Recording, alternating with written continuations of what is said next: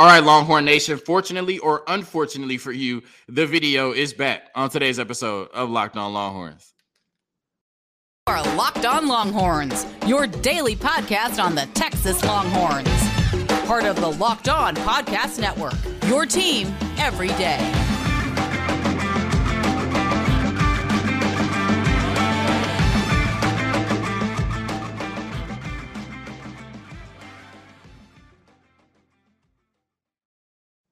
Locked on Longhorns, the show. Jonathan Davis, your host. Today's episode of Locked on Longhorns is brought to you by FanDuel Sportsbook, the official sportsbook of Locked On. Make every moment more. Visit fanduel.com slash locked on today to get started. On today's episode of Locked on Longhorns, I'm talking about the Texas football team and why I think Junior Angilau will continue to be a huge loss for this squad. Then we're talking about the Texas basketball team, where Texas seems to be in the top two for Caleb Love and Arthur Kaluma. Big if true. Then we're talking about the Texas baseball team who won a Big 12 championship this weekend, or at least 33% of one. We discuss all of that and more on today's episode of Locked On Longhorns, part of the Locked On Podcast Network, your team every day.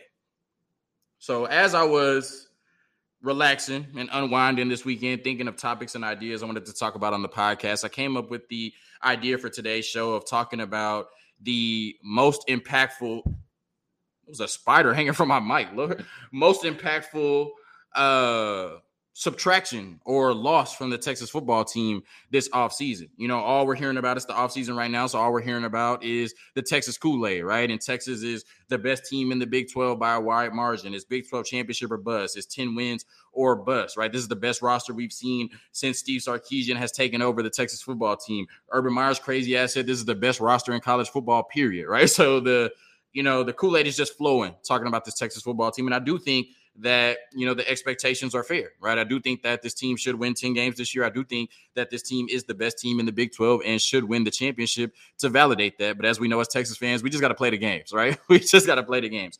But what we haven't talked about enough is the players that have lo- uh, left this Texas football team and how big of a loss or how impactful some of these losses can be. Now, of course, when you talk about losses, it starts with Bijan Robinson and all of the players that enter the NFL draft, right? When you lose players who have been as productive and impactful to this team over the last three to four years, like Bijan, Roschon, Demo, Keondre Coburn, Moro Ojomo, Anthony Cook, D'Shawn Jamison, the list goes on and on. All right, those are obviously huge losses. But because college football is set up the way it is, you know that you're eventually going to lose these players, right? You knew that Bijan Robinson was a three year player when you signed him. You knew based on eligibility and production, you were going to lose the rest of the players that I named. And I think that Steve Sarkisian and his staff have done a very good job of fortifying the roster in preparation to losing those pieces, right? You lose Bijan and Roschon, but you come back with Cedric Baxter, Jonathan Brooks, Keilan Robinson, Savion Red and Jaydon Blue, right? I think that room will be fine. Maybe not as talented, but I think that room will be fine. You lose Demo, but I'm very comfortable in David Gbenda for the short term and Anthony Hill for the long term. You lose Keondre Coburn and Moro Ojomo, but I think you're very comfortable with T'Vondre Sweat, Byron Murphy, and Alfred Collins. And you also brought in Sir Sydir Mitchell. So the list goes on and on, but I think they've done a really good job in terms of fortifying the roster in preparation for those losses to the NFL draft. And that's why I think Texas is still the overwhelming favorites to win the Big 12 after losing players like Bijan Robinson and Roschon Johnson. Then when you look at what we lost in the transfer portal, it's easy to say Hudson Card, right? I don't think you can overstate – how important it is to have a backup quarterback in college football that can step in and win games for you, especially a backup quarterback that had experience like Hudson Card did when he stepped in to the Alabama game in week two last season. It's also very important when you have a starting quarterback in Quinn Ewers who has missed time his last two years as a full-time starter, whether that be the shoulder injury he suffered against Alabama last year or the groin injury, the hernia injury, I should say, he suffered his junior year against Southlake Carroll he has shown the last two years an inability to stay on the field. I'm gonna knock on wood and hope he starts every game this year. So Hudson Card was a huge loss, right? Because you're losing a quarterback, the most important position on the field, with experience, who also was very talented, right? A top 60 player coming out of high school from Lake Travis. But I can't say that's the biggest loss for this Texas football team, or really even that impactful when you have a quarterback room that consists of Maalik Murphy, Quinn Ewers, and Arch Manning, right? And based on what happened last season, based on who you brought in, it was probably a foregone conclusion as well that Hudson Card was going to leave. And I think we're all appreciative of what he did for us. We wouldn't go eight and five with him, you know, without him last season. And I think that's why all Texas fans will kind of be Purdue fans from afar this year. But like I said, that can't be the most impactful loss when you have probably outside of USC the most talented quarterback room in the country heading into the 2023 season. So then I landed on Junior Angilau, and it was kind of a wonky answer because he didn't play last year. So it's hard to determine how much he would have developed from 2021 to 2022 or he, what he would be bringing into the 2023 season because we didn't see him in 2022. It's also hard to determine what type of player he will be off of the ACL, right? Will he come back better than he was in 2021 or will he take a step back? Will it take him some years to get back to form? Will he ever get back to form? Those are valid questions as well. But when I look at a team that struggled for the majority of the season to run block last year, when I look at a team that struggled against the best three teams they played, Washington, Alabama, and TCU to run the ball. I think that Junior Angilau was a huge loss for this Texas football team. When I look at the last two times I've seen this offensive line perform via, you know, the spring game, obviously you have to take that with a grain of salt, but I still don't think they performed well. And then against Washington, who wasn't even known for being dominant in the trenches, I'm still a little concerned about this offensive line. When you look at what we have going into the 2023 season. I'm more than comfortable with Kelvin Banks as my left tackle. I'm going to war with him 14 games, right? I'm more than comfortable with Christian Jones as my right tackle. I'm going to war with him for 14 games. But in terms of the interior offensive line, I have question marks about Jake Majors. I have question marks about Hayden Conner, and I have question marks about whether it's going to be DJ Campbell or Cole Hudson at right guard, right? And I think that's a lot of question marks on an offensive line when we talk about how important it is for trench play in college football, right? When you look at the best trench play on the defensive line the last few years, that's been Georgia, the two time national champions the last two years. When you look at the trench play on the offensive line, it's probably been the best at Michigan, and they've been in the college football playoff the last two years. So we could talk about receivers, tight ends, and all of that, but we know how important offensive line play is at the University of Texas. And I'm still concerned that we're going into the 2023 season expecting an elite offense with an average to above average offensive line, particularly on the interior. I know that Kelvin Banks and Christian Jones, as our bookends, are really good. So when you look at what Junior Angilau did in 2021, his last full season participating before the torn ACL in the offseason, he had a 62.6 pass blocking grade,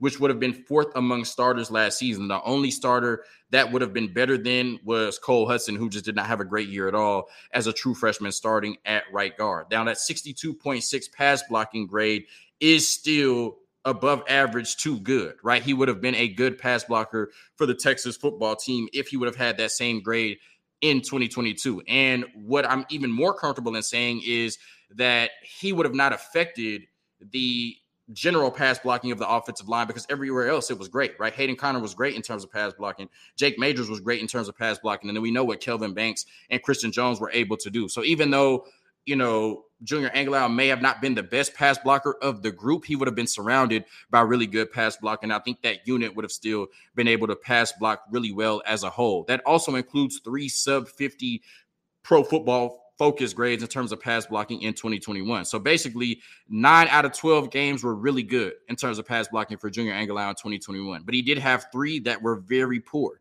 Even with those grades, he still graded out at 62.6 overall. Without those games, or in the nine games he played well, he's probably closer to a 70, which is elite. So he's not known as a pass blocker, but is somebody that was really good at it in 2021. Then you talk about the run blocking grade. This is where he makes his money, right? This is where he makes a name for himself 75.1. This would have been first among starters on the Texas football team last season. In 2021, he only had one game, one game where he graded below 57.7 once.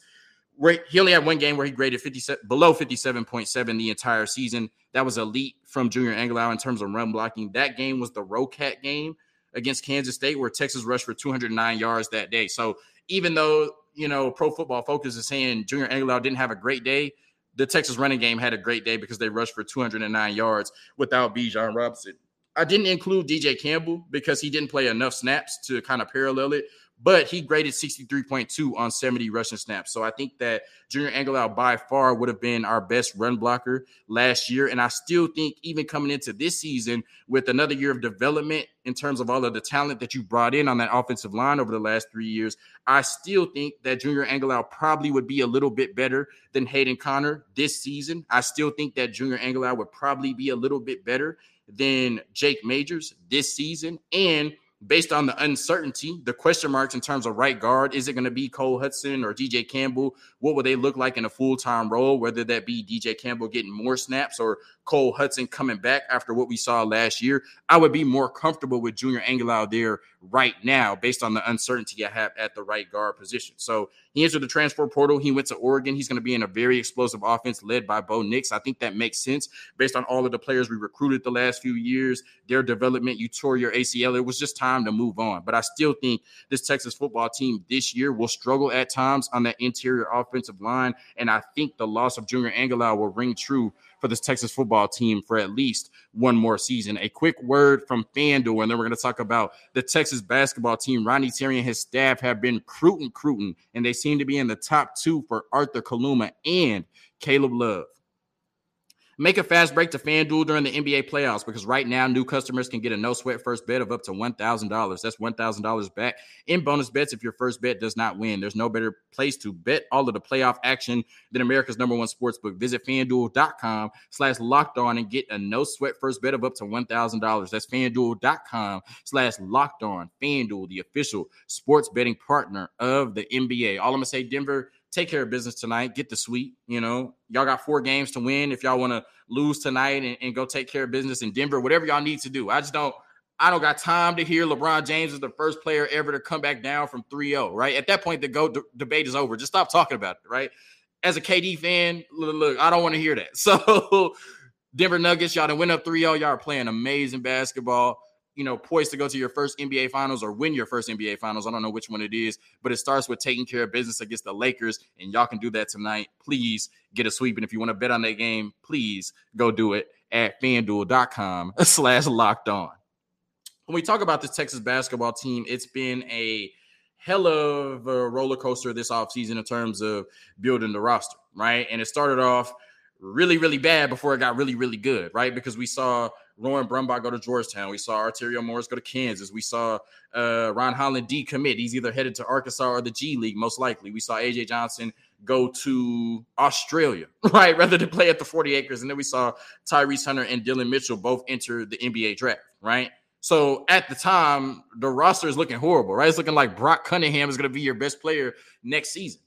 And then you started to get some good news, right? You bring in Ze'Rik Onyema, who Rodney Terry previously coached at UTEP, somebody who's going to bring a lot of energy, rebounding, and defense to this Texas basketball team. Then you bring in Chendall Weaver, somebody who is an aggressive scorer, was the WAC freshman of the year last year at UTA, and somebody who, more importantly, shoots 40% from the three point line. I think he's going to be huge for this Texas basketball team this year coming off of the bench. Then you were able to bring in kind of the crown jewel of this class thus far in Max Abmas, somebody who has been one of the best point guards in college basketball the last three years at Oral Roberts, averaged 20 points a game the last three years, and was the number eight overall transfer in the 24 7 rankings, I believe. Then you were also able to bring in Kadin Shedrick, who was the number he was top 20. I think he was number 17. Somebody who can be your defensive anchor and could win Big 12 Defensive Player of the Year. He's that good defensively in terms of rim protection. So, you know, we started to get some good news. Then Dylan Disu, uh, you know, announced he was returning as well. Somebody who,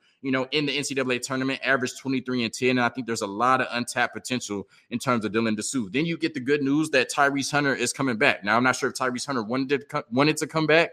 I'm sure that was more so him not getting the draft buzz that you know would have made sense for him to stay in the draft process. But nonetheless, he's coming back to the University of Texas, and with two years of starting experience, he's one of the best and most experienced guards in college basketball. So they've done a really good job in terms of building the roster based on all of the trials and tribulations they've dealt with this offseason coming off of an elite eight run, right? I know none of us expected that, but here we are. And I think the roster looks to be in pretty good shape heading into the season. I think this right now is a roster that should at least make it to the second round, maybe the Sweet 16, and could compete for a Big 12 championship this year, but it's still missing a little bit of punch, right? It's still missing a little bit of swag. It's still missing a little bit of firepower. And I think they're on the verge of bringing in some really big firepower to the University of Texas. So, according to Gary Hamilton from Inside Texas, Texas seems to be in the top two for Caleb Love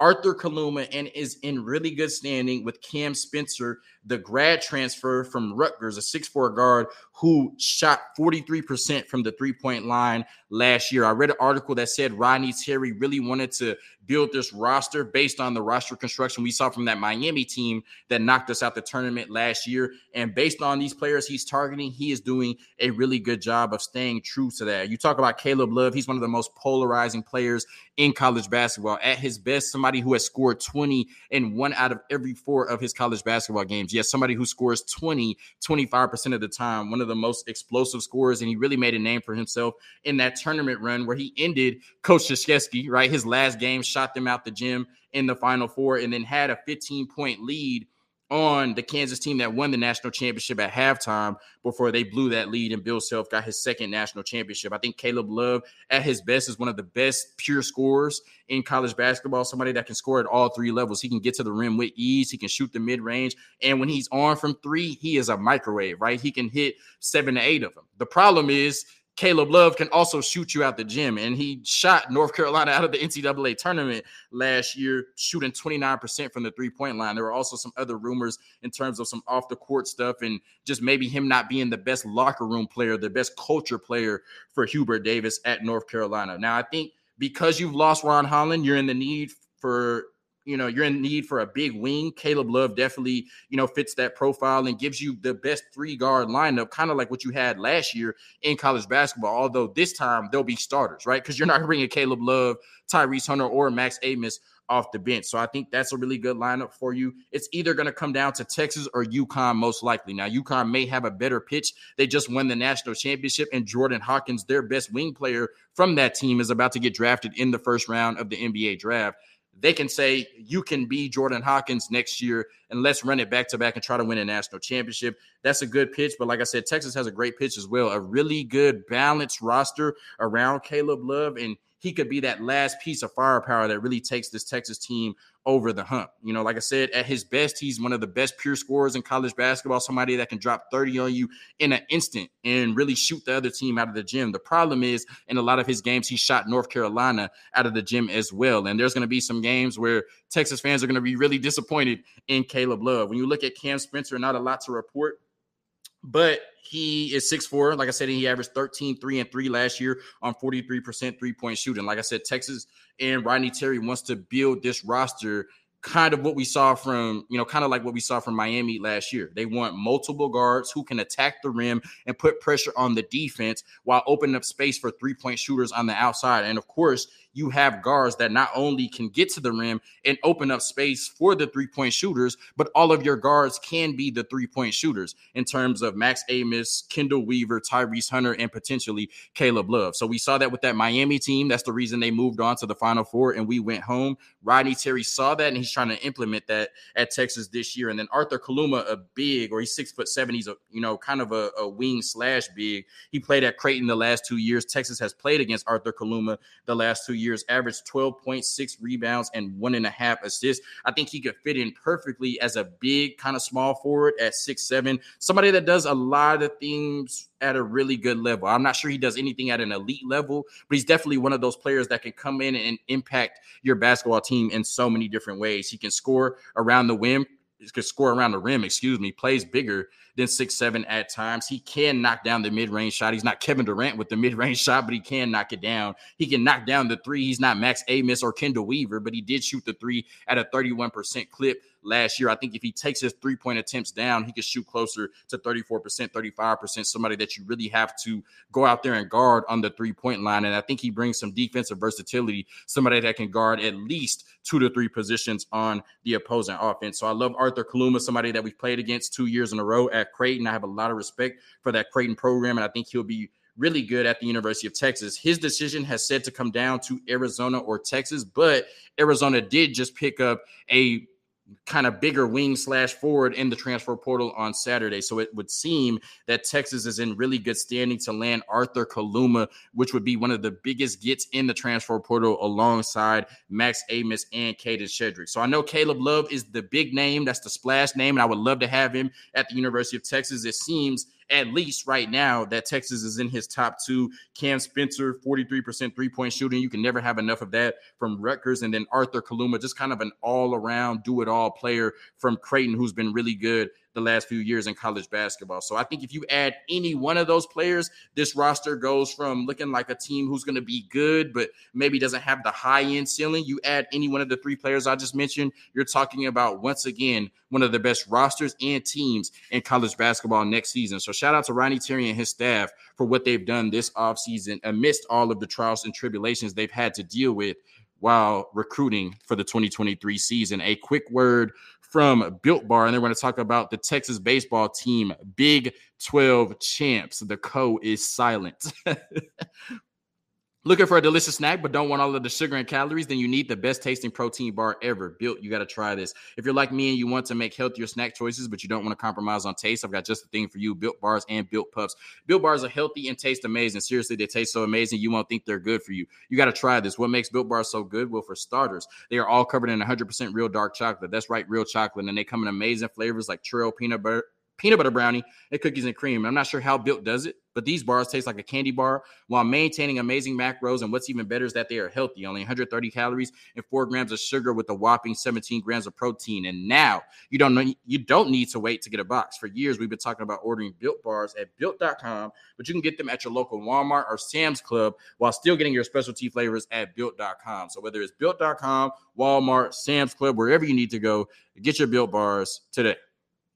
So we're talking about the Texas baseball team, and it's been a hell of a season, right? I remember at the beginning of the season, they were four and seven through 11 games. To compare that to last year, they were 11 0, 11 and 0 through 11 games. So we started to look at this team as a rebuilding team, right? And that especially was mentioned after they started off four and seven. And you can't blame Texas fans and people around the program, people that cover college baseball, for thinking a team that lost Douglas Hodo, Eric Kennedy, Ivan Melendez, Trey Faltine, Pete Hansen, et cetera, et cetera, would not be as good as they were last year. Right. And we saw when Texas was able to take a share of the Big 12 championship over the weekend, a lot of the players on the team took it personally, right? They went to Instagram, their Instagram stories and their Twitter, you know, kind of talking trash, throwing shade and putting rebuilding year in air quotes. So it's obvious that, you know, they took that personally. And I'm glad after that four and seven start to the season, they were able to really start you know, rolling and hitting on all cylinders as a baseball team in terms of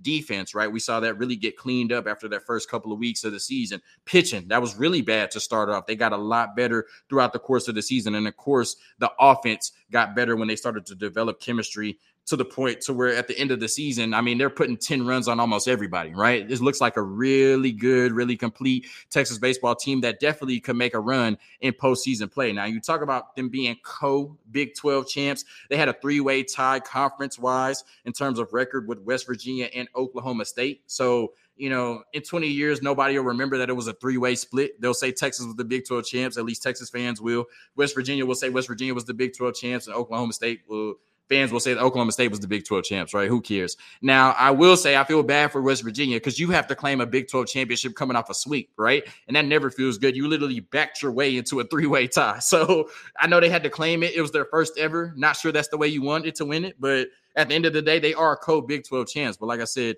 coming off of a sweep and, you know, kind of backing your way into it, not a good look, but it happened. When you look at the series, which allowed Texas to be co Big 12 champs and West Virginia to be co Big 12 champs as well because they got swept. Texas outscored West Virginia 29 to 9 in this series. They really took it personally, knew they had an opportunity to get a share of the Big 12 title, came out and took care of business. We talked about this on Friday's episode, but on Thursday they won 12 to 2, three homers from for downtown Porter Brown, eight RBIs, overall, seven innings of shutout ball from Lucas Gordon. I think he had eight strikeouts. So they just hit on all cylinders on Thursday, beating up on West Virginia by 10 runs. They came back on Friday and beat them 10 to 4. They they allowed two runs in the ninth inning. I think that's, you know, like I said, been a problem for the last month for this Texas baseball team. But for the most part, over the last month, even though they've given up runs in the eighth or the ninth inning, it hasn't resulted in them blowing saves or blowing leads, right? And they still won this game 10 to 4, even allowing those two runs in the ninth inning. Your offense gave you one double, four homers, and five walks slash hit by pitches. So they did a really good job of getting on base. And LBJ had 11 strikeouts on 16 recorded outs.